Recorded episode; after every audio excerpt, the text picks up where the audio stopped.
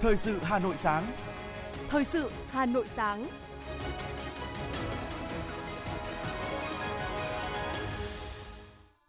Hoàng Sơn và Ngọc Bách xin được đồng hành cùng quý thính giả trong 30 phút của chương trình Thời sự sáng ngày hôm nay, thứ Bảy, ngày mùng 3 tháng 9 năm 2022. Những nội dung chính sẽ được đề cập đến trong chương trình. Chủ tịch nước Nguyễn Xuân Phúc dự lễ kỷ niệm Ngày Quốc khánh tại Quảng Nam. Bổ sung hơn 19.500 tỷ đồng cho 10 bộ, cơ quan trung ương và 36 địa phương. Hà Nội tiếp nhận xử lý phản ánh kiến nghị về quy định hành chính trên Zalo. Philippines sẽ thảo luận vấn đề Biển Đông với Indonesia và Singapore. Miền Tây nước Mỹ đang trải qua đợt nắng nóng có lúc lên tới 47 độ C. Sau đây là nội dung chi tiết. Ngày hôm qua, huyện Đại Lộc, tỉnh Quảng Nam tổ chức gặp mặt kỷ niệm 77 năm Ngày Quốc khánh nước Cộng hòa xã hội chủ nghĩa Việt Nam, ngày mùng 2 tháng 9 năm 1945, ngày mùng 2 tháng 9 năm 2022.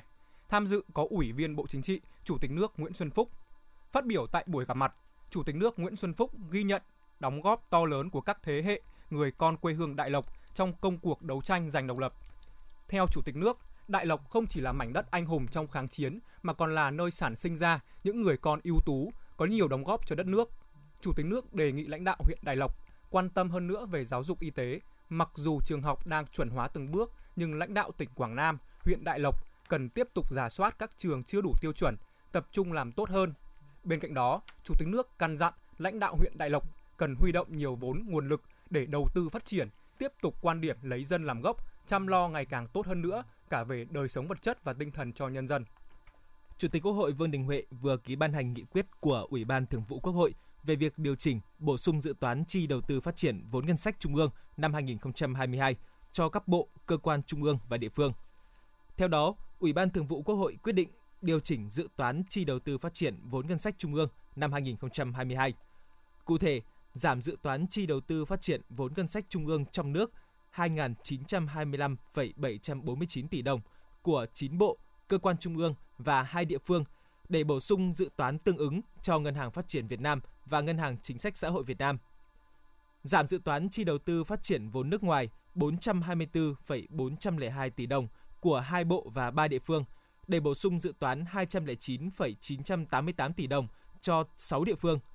Số vốn điều chỉnh giảm còn lại là 214,414 tỷ đồng, giao chính phủ báo cáo Ủy ban Thường vụ Quốc hội xem xét quyết định khi đáp ứng đủ điều kiện bổ sung dự toán theo quy định. Ủy ban Thường vụ Quốc hội cũng quyết nghị bổ sung dự toán chi đầu tư phát triển vốn ngân sách trung ương năm 2022 từ nguồn vốn chương trình phục hồi và phát triển kinh tế xã hội. Theo đó, bổ sung dự toán chi đầu tư phát triển vốn ngân sách trung ương trong nước 19.570,446 tỷ đồng cho 10 bộ, cơ quan trung ương và 36 địa phương để thực hiện nhiệm vụ, dự án thuộc kế hoạch đầu tư công trung hạn giai đoạn 2021-2025. Bổ sung dự toán chi đầu tư phát triển vốn ngân sách trung ương trong nước 18.584,907 tỷ đồng để thực hiện các nhiệm vụ hỗ trợ lãi suất 2% một năm thông qua hệ thống ngân hàng thương mại, hỗ trợ lãi suất, cho vay, cấp bù lãi suất và phí quản lý để thực hiện chính sách cho vay ưu đãi của Ngân hàng Chính sách Xã hội, cấp vốn điều lệ cho Quỹ hỗ trợ phát triển du lịch theo quy định tại nghị quyết số 43 của Quốc hội. Thành phố Hà Nội sẽ tiếp nhận, xử lý phản ánh, kiến nghị của người dân, doanh nghiệp trên ứng dụng Zalo. Việc này nhằm tạo thêm kênh tương tác giữa người dân, doanh nghiệp với chính quyền địa phương, từ đó xử lý, giải quyết những phản ánh, đồng thời nâng cao mức độ hài lòng của người dân, doanh nghiệp với các cơ quan hành chính nhà nước trên địa bàn. Kế hoạch cũng nêu rõ 5 nội dung và tiến độ triển khai. Cụ thể, trước ngày 30 tháng 8 năm 2022, hoàn thành xây dựng biểu mẫu theo form, mẫu tiếp nhận phản ánh, kiến nghị người dân, doanh nghiệp về quy định hành chính trên cổng dịch vụ công quốc gia và tổ chức số hóa, tích hợp lên ứng dụng Zalo, phục vụ công tác tiếp nhận phản ánh, kiến nghị của người dân, doanh nghiệp về quy định hành chính. Trong tháng 9 năm 2022, hoàn thành xây dựng cơ sở dữ liệu phản ánh kiến nghị của Văn phòng Ủy ban nhân dân thành phố và xây dựng quy chế quản lý, vận hành hệ thống, xác định quy trình và cách thức thực hiện cũng như quy trình tiếp nhận bảo đảm theo quy định. Theo lịch tuyển sinh, từ ngày mai 4 tháng 9 đến 17 giờ ngày 9 tháng 9, các trường đại học sẽ tải cơ sở dữ liệu lên hệ thống tuyển sinh chung và tổ chức xét tuyển. Bộ Giáo dục và Đào tạo thông tin, hệ thống tuyển sinh chung đã được nâng cấp để đáp ứng được các thay đổi của quy chế và các văn bản quy định về tuyển sinh nhằm thuận tiện cho thí sinh đăng ký, kiểm tra, nộp lệ phí xét tuyển. Thí sinh đăng ký nguyện vọng trực tuyến trên hệ thống với tất cả các phương thức xét tuyển. Đối với những thí sinh trúng tuyển có điều kiện, có thể kiểm tra được thông tin đăng ký đã đúng với thông tin xét tuyển tại các trường. Có chức năng để thí sinh có thể tra cứu, biết kết quả trúng tuyển, đồng thời có thể xác nhận nhập học ngay trên hệ thống. Hệ thống hỗ trợ các trường dữ liệu tuyển sinh để xét tuyển và xử lý nguyện vọng đăng ký xét tuyển với tất cả các phương thức xét tuyển trên hệ thống, đồng thời cung cấp thông tin về thí sinh trúng tuyển xác nhận nhập học vào các trường. Trong không khí hân hoan chào năm học mới, trường Trung học cơ sở Giảng Võ, quận Ba Đình đón nhận tin vui khi hai học sinh của trường là Phạm Tiến Huy Anh và Nguyễn Phan Gia Đức vừa xuất sắc giành huy chương vàng tại cuộc thi sáng tạo khoa học quốc tế năm 2022 tại Mỹ. Những năm gần đây, nhiều quốc gia nói chung và Việt Nam nói riêng phải đối mặt với tình trạng thiếu hụt năng lượng nghiêm trọng. Cùng với sự phổ biến rộng rãi của mạng lưới vạn vật kết nối, nhu cầu về những thiết bị có độ linh động cao và tự cấp nguồn – các nhà khoa học trên thế giới đã bắt tay vào nghiên cứu tạo ra năng lượng từ chính hoạt động của con người. Xuất phát từ niềm yêu thích, nghiên cứu khoa học cộng trí tuệ thông minh và tinh thần sáng tạo, nhóm 4 học sinh Hà Nội, trong đó có hai học sinh trường Trung học cơ sở Giảng Võ, dưới sự chỉ dẫn nhiệt tình của thầy cô giáo đã nghiên cứu chế tạo thành công sản phẩm máy phát điện ma sát nano. Sáng chế này sau đó xuất sắc giành huy chương vàng tại cuộc thi sáng tạo khoa học quốc tế năm 2022.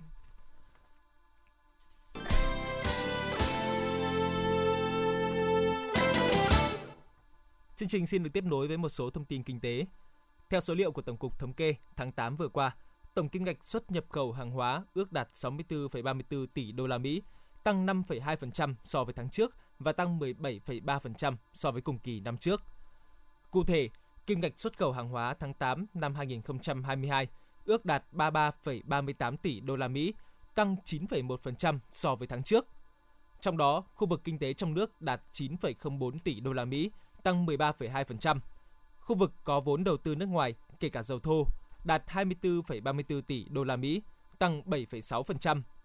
Cũng trong 8 tháng qua, 30 mặt hàng đạt kim ngạch xuất khẩu trên 1 tỷ đô la Mỹ, chiếm 91,8% tổng kim ngạch xuất khẩu. Có 6 mặt hàng xuất khẩu trên 10 tỷ đô la Mỹ, chiếm 63,4%. Thưa quý vị và các bạn, lợi nhuận sau thuế giữa niên độ sau soát xét của công ty mẹ Tập đoàn Xăng dầu Việt Nam Petrolimex, mã chứng khoán là PLX đã âm gần 704 tỷ đồng, trong khi con số này của cùng kỳ năm ngoái là hơn 1.137 tỷ đồng. Trong văn bản gửi Ủy ban Chứng khoán Nhà nước và Sở Giao dịch Chứng khoán Thành phố Hồ Chí Minh cuối tháng 8 vừa qua, Petrolimex cho biết lợi nhuận sau thuế giữa niên độ sau soát xét của công ty mẹ giảm mạnh so với cùng kỳ và phát sinh lỗ là do giá dầu thô chịu ảnh hưởng trực tiếp từ xung đột Nga-Ukraine và các lệnh trừng phạt của Mỹ. Phương Tây với lĩnh vực năng lượng của Nga đã khiến cho giá dầu thế giới biến động khó lường. Theo đó, giá dầu thô thế giới đã tăng từ 91,59 đô la Mỹ cho một thùng vào ngày 25 tháng 2 lên mức 120 đến 122 đô la Mỹ cho một thùng, tăng hơn 30% vào đầu tháng 6 sau đó quay đầu giảm còn 105,76 đô la Mỹ cho một thùng vào ngày 30 tháng 6 và tiếp tục đà giảm mạnh về mức 96,42 đô la Mỹ cho một thùng vào ngày 28 tháng 7. Trong khi đó, để đảm bảo nguồn cung năng xăng dầu trong nước tại những thời điểm khó khăn về nguồn hàng khi nhà máy lọc dầu Nghi Sơn giảm mạnh công suất và trong khi các chu kỳ giá thế giới tăng cao, Petrolimex đã tăng cường nhập khẩu để bù đắp thiếu hụt. Vì vậy, biên lợi nhuận gộp của hoạt động kinh doanh xăng dầu bị suy giảm lớn trong quý 2 năm 2022. Trong tháng 8, tình hình buôn bán, sản xuất, vận chuyển trái phép các loại hàng lậu, hàng cấm, hàng giả, hàng kém chất lượng, hàng vi phạm an toàn thực phẩm và thương mại điện tử trên địa bàn thành phố Hà Nội diễn biến phức tạp. Đặc biệt là các mặt hàng phục vụ Tết Trung thu và hàng mỹ phẩm, thời trang. Trong tháng 9 và những tháng cuối năm, Ban chỉ đạo 389 thành phố Hà Nội tiếp tục chỉ đạo các sở, ngành và các ban chỉ đạo quận, huyện, thị xã tăng cường công tác chống buôn lậu, gian lận thương mại và hàng giả trên địa bàn thành phố Hà Nội. Theo ban chỉ đạo chống buôn lậu, gian lận thương mại và hàng giả thành phố Hà Nội, trong tháng 8, Cục Quản lý thị trường thành phố Hà Nội đã kiểm tra, phát hiện và thu giữ gần 11.000 chiếc bánh trung thu nhập lậu, trên 2.800 đồ chơi trẻ em không có nhãn hàng hóa, không rõ nguồn gốc xuất xứ. Thời điểm này, tình hình buôn bán, vận chuyển các mặt hàng bánh kẹo, bánh trung thu, đồ chơi nhập lậu, hàng giả hàng kém chất lượng phục vụ nhu cầu tiêu dùng dịp Tết Trung thu tiếp tục gia tăng. Chỉ trong tháng 8, các lực lượng chức năng trên địa bàn thành phố đã kiểm tra trên 2.500 vụ, xử lý hơn 2.300 vụ với các vi phạm chủ yếu là hàng giả, vi phạm sở hữu trí tuệ, gian lận thương mại. Hàng hóa thu giữ gồm thuốc lá, quần áo, mỹ phẩm, thực phẩm, đồ gia dụng. Đã chuyển khởi tố 4 vụ với 15 đối tượng, thu nộp ngân sách nhà nước trên 368 tỷ đồng. Theo bản tin Bộ Y tế về tình huống tình về tình hình chống dịch COVID-19, ngày hôm qua ghi nhận 1.548 ca mắc COVID-19 mới, có 8.087 bệnh nhân được công bố khỏi bệnh. Kể từ đầu dịch đến nay, Việt Nam có 11 triệu 415.907 ca nhiễm, đứng thứ 12 trên 227 quốc gia và vùng lãnh thổ. Trong khi với tỷ lệ số ca nhiễm trên 1 triệu dân, Việt Nam đứng thứ 112 trên 227 quốc gia và vùng lãnh thổ. Bình quân cứ 1 triệu người có 115.042 ca nhiễm. Về tình hình điều trị, theo số liệu do Sở Y tế các tỉnh, thành phố báo cáo hàng ngày trên hệ thống quản lý COVID-19 của Cục Quản lý Khám chữa bệnh Bộ Y tế, ngày hôm qua có 8.087 bệnh nhân được công bố khỏi bệnh, nâng tổng số ca bệnh được điều trị khỏi lên 10 triệu 195.874 ca. Hiện có 128 bệnh nhân đang thở oxy, trong đó 10, 111 ca thở oxy qua mặt nạ, 5 ca thở oxy dòng cao HFNC, 12 ca thở máy xâm lấn. Từ 17 giờ 30 ngày hôm kia đến 17 giờ 30 ngày hôm qua, ghi nhận một ca tử vong tại Hà Nội. Tổng số ca tử vong do COVID-19 tại Việt Nam tính đến nay là 43.118 ca, chiếm tỷ lệ 0,4% so với tổng số ca nhiễm. Ngày hôm qua, 16 vụ tai nạn giao thông làm chết 10 người. Thông tin này được Cục Cảnh sát Giao thông, Bộ Công an phát đi vào chiều cùng ngày. Theo đó, tính từ chiều 1 tháng 9 đến sáng 2 tháng 9, toàn quốc xảy ra 16 vụ tai nạn giao thông đường bộ, làm chết 10 người, bị thương 11 người. Lĩnh vực giao thông đường sắt, đường thủy không xảy ra tai nạn. Chiều hôm qua, ông Phạm Tuấn Long, Chủ tịch Ủy ban Nhân dân quận Hoàn Kiếm cho biết, Công an quận Hoàn Kiếm đang chỉ đạo đội cảnh sát hình sự phối hợp với các đơn vị chức năng kiểm tra làm rõ phản ánh của khách du lịch nước ngoài tố cáo lái xe taxi chặt chém 420.000 thay vì số tiền 42.000 phải trả. Trước đó, trên mạng xã hội lan truyền thông tin tố tài xế taxi ăn chặn tiền của khách người Nhật Bản. Lái xe taxi bị tố lấy 420.000 đồng tiền cước taxi của hai sinh viên người Nhật, trong khi đồng hồ chỉ hiển thị 42.000 đồng. Cụ thể, khoảng 18 giờ ngày 31 tháng 8, hai sinh viên người Nhật Bản có thuê xe taxi di chuyển từ một ngân hàng trên đường Trần Quang Khải, phường Lý Thái Tổ, quận Hoàn Kiếm đến phố Lý Thường Kiệt, phường Hàng Bài, quận Hoàn Kiếm. Khi đến nơi, đồng hồ hiển thị số tiền 42.000 đồng. Tuy nhiên, lái xe taxi đã lấy của khách 420.000 đồng. Hành vi của lái xe taxi đã gây bức xúc cho du khách, làm ảnh hưởng đến hình ảnh về một thủ đô bình yên, con người thân thiện, mến khách. Ngày hôm qua, Công an huyện Ba Vì, Hà Nội cho biết đã tạm giữ hình sự đối tượng Trần Đình Quỳnh, sinh năm 1990, ở khu 1, xã Tân Phương, huyện Thành Thủy, Phú Thọ để điều tra hành vi trộm cắp tài sản. Trước đó, khoảng đầu tháng 8 vừa qua, trên địa bàn huyện Ba Vì liên tiếp xảy ra các vụ trộm cắp bình ắc quy. Trước tình hình đó, Công an huyện Ba Vì đã vào cuộc điều tra, làm rõ và bắt giữ Trần Đình Quỳnh. Tại cơ quan công an, đối tượng khai nhận bước đầu thực hiện chót lọt 4 vụ trộm, toàn bộ số bình ắc quy lấy được đã bán lấy tiền sử dụng ma túy.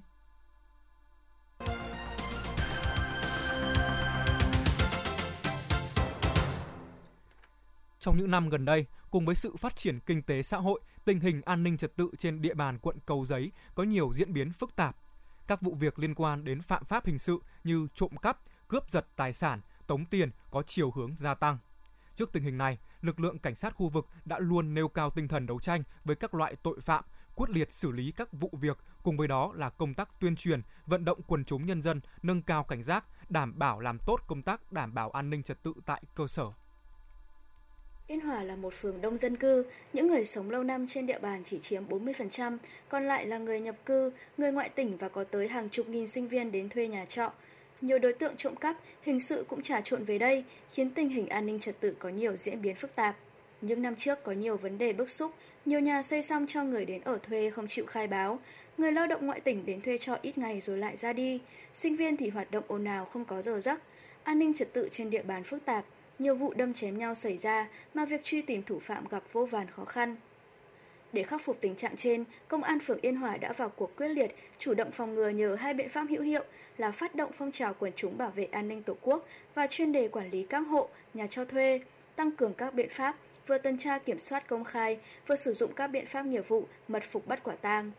Với phương châm bám địa bàn, làm cho dân tin, dân hiểu, lấy biện pháp tuyên truyền, vận động, thuyết phục là chính, nên công tác vận động bà con tham gia vào những mô hình toàn dân bảo vệ an ninh Tổ quốc đã luôn được hưởng ứng. Từ đó, giúp lực lượng công an trong công tác đảm bảo an ninh trật tự địa bàn. Ông Nguyễn Xuân Thắng, tổ 37 phường Yên Hòa, quận Cầu Giấy cho biết. Ở đây những cái việc mà các anh ấy bàn bạc với khu dân cư, ví dụ như là trước Tết vừa rồi ấy, về cái việc mà à, ngăn ngừa tội phạm này, hay là ngăn ngừa lừa đảo này, thì các anh làm những cái văn bản rất cụ thể như thế đấy. Gửi chúng tôi, chúng tôi photo đến từng tầng, từng tầng một đấy. Đấy, ví dụ như ở tầng này chẳng hạn, thì chúng tôi có những bản tin thông báo cho bà con. Thì thứ hai là khu dân cư mà có vấn đề gì, hay chi bộ cũng thế có vấn đề gì, thì chúng tôi trao đổi với cảnh sát khu vực. Được các anh ấy tư vấn và khi chúng tôi cảm thấy đồng thuận thì mới làm. Đấy thì thì thì chúng tôi cảm thấy là yên tâm và tin tưởng với công an phường và với cảnh sát khu vực.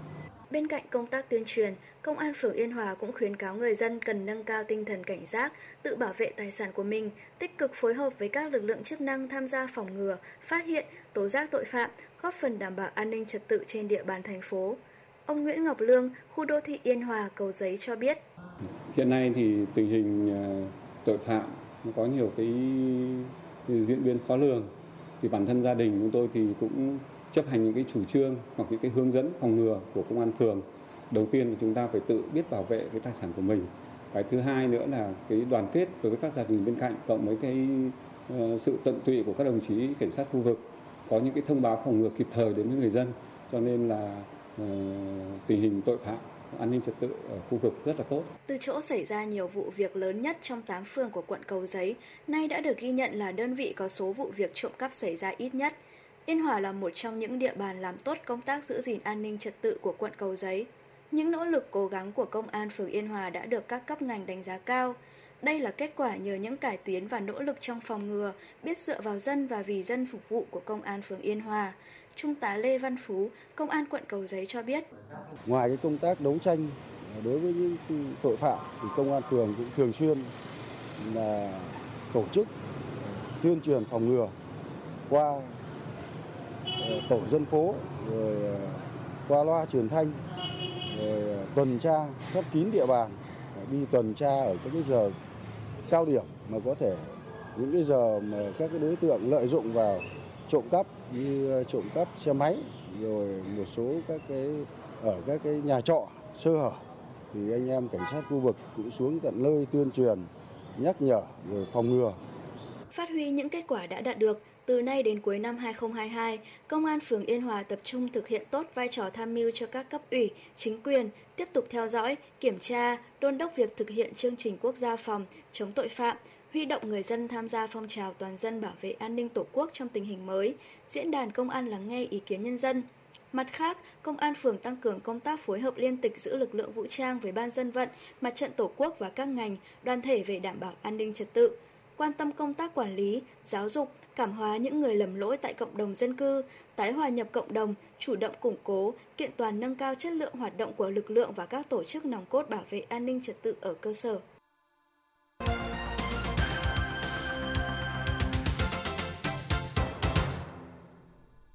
Thưa quý vị và các bạn, nhân dịp chào mừng Cách mạng tháng 8 và Quốc khánh 2 tháng 9, Trung tâm Hoạt động Văn hóa Văn Miếu Quốc Tử Giám phối hợp với Viện Văn hóa Nghệ thuật Quốc gia Việt Nam tổ chức triển lãm đối thoại thư pháp và graffiti.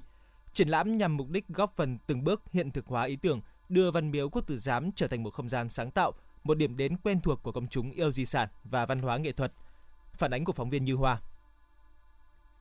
Triển lãm đối thoại thư pháp và graffiti là kết quả của một dự án sáng tác và trưng bày về thư pháp kết hợp với graffiti với mục đích góp phần từng bước hiện thực hóa ý tưởng đưa Văn Miếu Quốc Tử Giám trở thành một không gian sáng tạo, một điểm đến quen thuộc của công chúng yêu di sản và văn hóa nghệ thuật. Đây là dịp để hai loại hình sáng tác này được đối thoại, đồng sáng tạo và đến gần hơn với công chúng, mang lại cho người xem những trải nghiệm và góc nhìn mới mẻ, tích cực, gần gũi đối với cả hai bộ môn. Thư pháp là nghệ thuật thể hiện chữ viết, một loại hình sáng tác có lịch sử lâu đời đã được hình thành và phát triển tại khắp nơi trên thế giới, ngay cả ở các nước phương Tây, chứ không chỉ trong phạm vi các quốc gia phương Đông. Tại phương Tây, thư pháp được biết tới với cái tên là calligraphy. Bên cạnh calligraphy cũng có một lối chơi chữ nghệ thuật khác gọi là graffiti.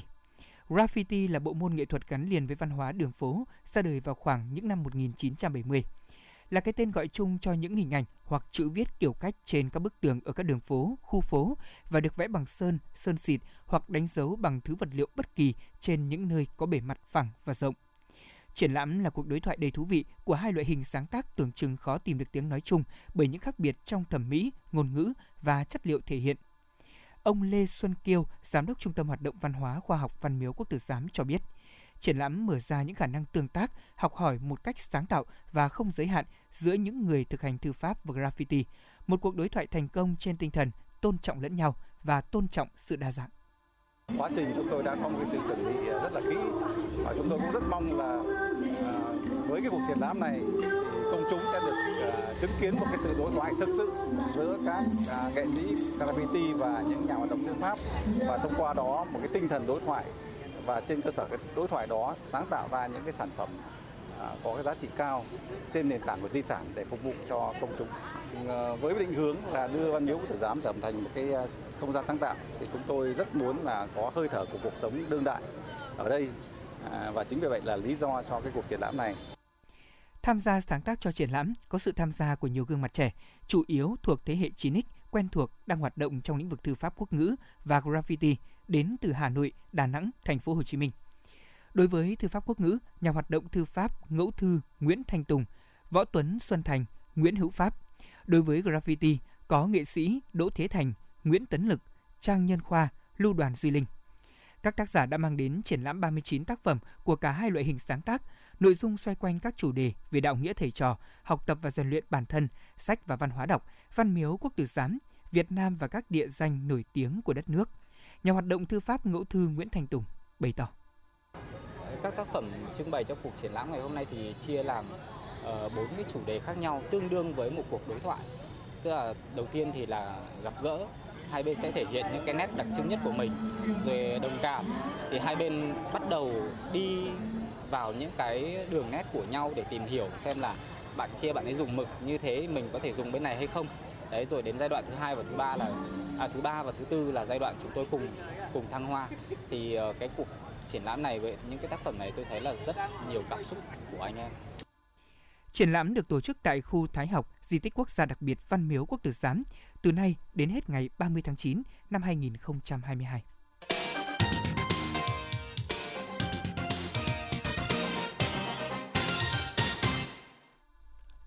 Xin chuyển sang phần tin thế giới. Người phát ngôn Bộ Ngoại giao Singapore Gia vừa tuyên bố vấn đề Biển Đông sẽ là chủ đề thảo luận khi Tổng thống Philippines Ferdinand Marcos tới thăm Indonesia và Singapore vào tuần tới. Trước đó, Tổng thống Marcos tuyên bố Trung Quốc là đối tác mạnh mẽ nhất của Philippines, song ông cam kết sẽ bảo vệ chủ quyền quốc gia. Ngày hôm qua, chính phủ Séc đã vượt qua cuộc bỏ phiếu bất tín nhiệm tại Quốc hội về cách thức xử lý cuộc khủng hoảng năng lượng và việc bổ nhiệm giám đốc cơ quan tình báo dân sự nước này. Cuộc bỏ phiếu cho thấy cuộc khủng hoảng năng lượng tại châu Âu đang châm ngòi cho bất ổn chính trị trong bối cảnh giá điện tăng cao và lạm phát ở mức cao nhất trong 3 thập kỷ. Cùng ngày, người phát ngôn Điện Kremlin Dmitry Peskov tuyên bố Nga sẽ chấm dứt việc bán dầu cho những quốc gia áp giá trần đối với nguồn năng lượng của Nga. Theo ông Peskov, việc áp giá trần sẽ dẫn tới tình trạng bất ổn đáng kể đối với thị trường dầu mỏ toàn cầu. Trả lời họp báo, ông Peskov cho biết thêm, thay vì cung cấp dầu cho châu Âu, Nga sẽ xuất khẩu dầu cho những quốc gia tôn trọng các điều kiện thị trường. Theo các thông báo của Bộ Nội vụ Afghanistan và chính quyền tỉnh Herat, miền Tây nước này, có ít nhất 18 người thiệt mạng và 23 người bị thương trong vụ nổ xảy ra ngày hôm qua bên ngoài một thánh đường Hồi giáo ở Herat. Giáo sĩ cấp cao thân với chính quyền Taliban Molawi Mujib Rahman Ansari nằm trong số các nạn nhân thiệt mạng. Bộ trưởng Tài chính Nhật Bản Sunichi Suzuki cho biết chính phủ Nhật Bản đang theo dõi các biến động tiền tệ với tinh thần cảnh giác cao độ. Ông Sunichi Suzuki đưa ra ý kiến trên sau khi tỷ giá giữa đồng yên và đồng bạc xanh của Mỹ vượt ngưỡng 140 yên trên 1 đô la Mỹ trong phiên giao dịch sáng cùng ngày trên thị trường Tokyo. Đây là mức giá thấp kỷ lục trong vòng 24 năm qua. Trung Quốc vẫn áp dụng những biện pháp nghiêm ngặt với COVID-19. Nhiều thành phố lớn tại nước này vẫn đang bị phong tỏa ở những mức độ khác nhau. Mới nhất, Trung Quốc đã phong tỏa cả thành phố Thành Đô với 21 triệu dân. Tất cả người dân phải ở trong nhà mỗi ngày sẽ được lấy mẫu xét nghiệm axit nucleic một lần. Mỗi gia đình một ngày chỉ được cử một người đi mua nhu yếu phẩm. Chỉ những trường hợp điều trị bệnh hay lý do đặc biệt khác mới được ra ngoài khi được Ủy ban khu phố cho phép. Nhân viên các công ty được phép làm việc ở nhà. Các quán phải đóng cửa, trừ siêu thị, nhà thuốc, các dịch vụ công cộng. Phương tiện công cộng cũng bị hạn chế. Từ giữa tháng 9 này, Nhật Bản sẽ cho phép hành khách nhập trước tất cả các thông tin phục vụ việc kiểm dịch ở sân bay. Những người đã hoàn tất các thủ tục này chỉ cần xuất trình mã QR tại sân bay khi được kiểm tra. Bên cạnh đó, Nhật Bản cũng nâng giới hạn về số lượng người được cấp phép nhập cảnh mỗi ngày từ mức 20.000 người hiện nay lên đến 50.000 người, đồng thời bỏ quy định khách du lịch nước ngoài phải đăng ký tour có các hướng dẫn viên du lịch đi kèm. Giới chức y tế Argentina cho biết nước này vừa ghi nhận người thứ ba tử vong trong tuần này do một dạng viêm phổi chưa rõ nguyên nhân. Với toàn bộ các ca tử vong đều xảy ra ở một bệnh viện tư tại tỉnh Tucumán, miền Tây Bắc Argentina. Giới chức y tế đang tiến hành xét nghiệm. Tuy nhiên, cơ quan y tế đã loại trừ khả năng các bệnh nhân này mắc COVID-19 hay cảm cúm A, cúm B, bệnh Legionella hay nhiễm virus Hanta do loài chuột gặm nhấm lây lan. Thưa quý vị và các bạn, tại bang California của Mỹ, hàng trăm lính cứu hỏa đã phải gồng mình trong nắng nóng hơn 40 độ C để dập tắt một đám cháy rừng xảy ra dọc tuyến cao tốc. Đám cháy bùng phát ngày 31 tháng 8 đến nay đã lan rộng ra khu vực rộng hơn 2.000 hecta ở một vùng ngoại ô gần thành phố Los Angeles. Người đứng đầu lực lượng phòng cháy rừng quốc gia dự báo đám cháy này có thể sẽ lan rất mạnh trong vài ngày tới. Hiện miền Tây nước Mỹ đang trải qua đợt nắng nóng gay gắt với nhiệt độ dự báo có lúc lên đến 47 độ C. Một thiết bị do cơ quan hàng không vũ trụ Mỹ NASA gửi lên sao hỏa đã thành công trong việc tạo ra khí oxy trên hành tinh đỏ. Thiết bị này được đưa tới sao hỏa trong khuôn khổ sứ mệnh của tàu thăm dò Perseverance.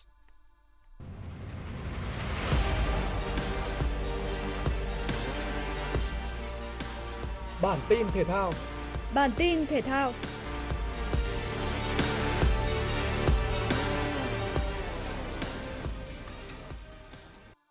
Các đội bóng nước Anh đã bổ sung cho mình những cái tên chất lượng trong ngày cuối của kỳ chuyển nhượng mùa hè. Liverpool bổ sung cho hàng tiền vệ với bản hợp đồng cho mượn từ Juventus mang tên Arthur Melo.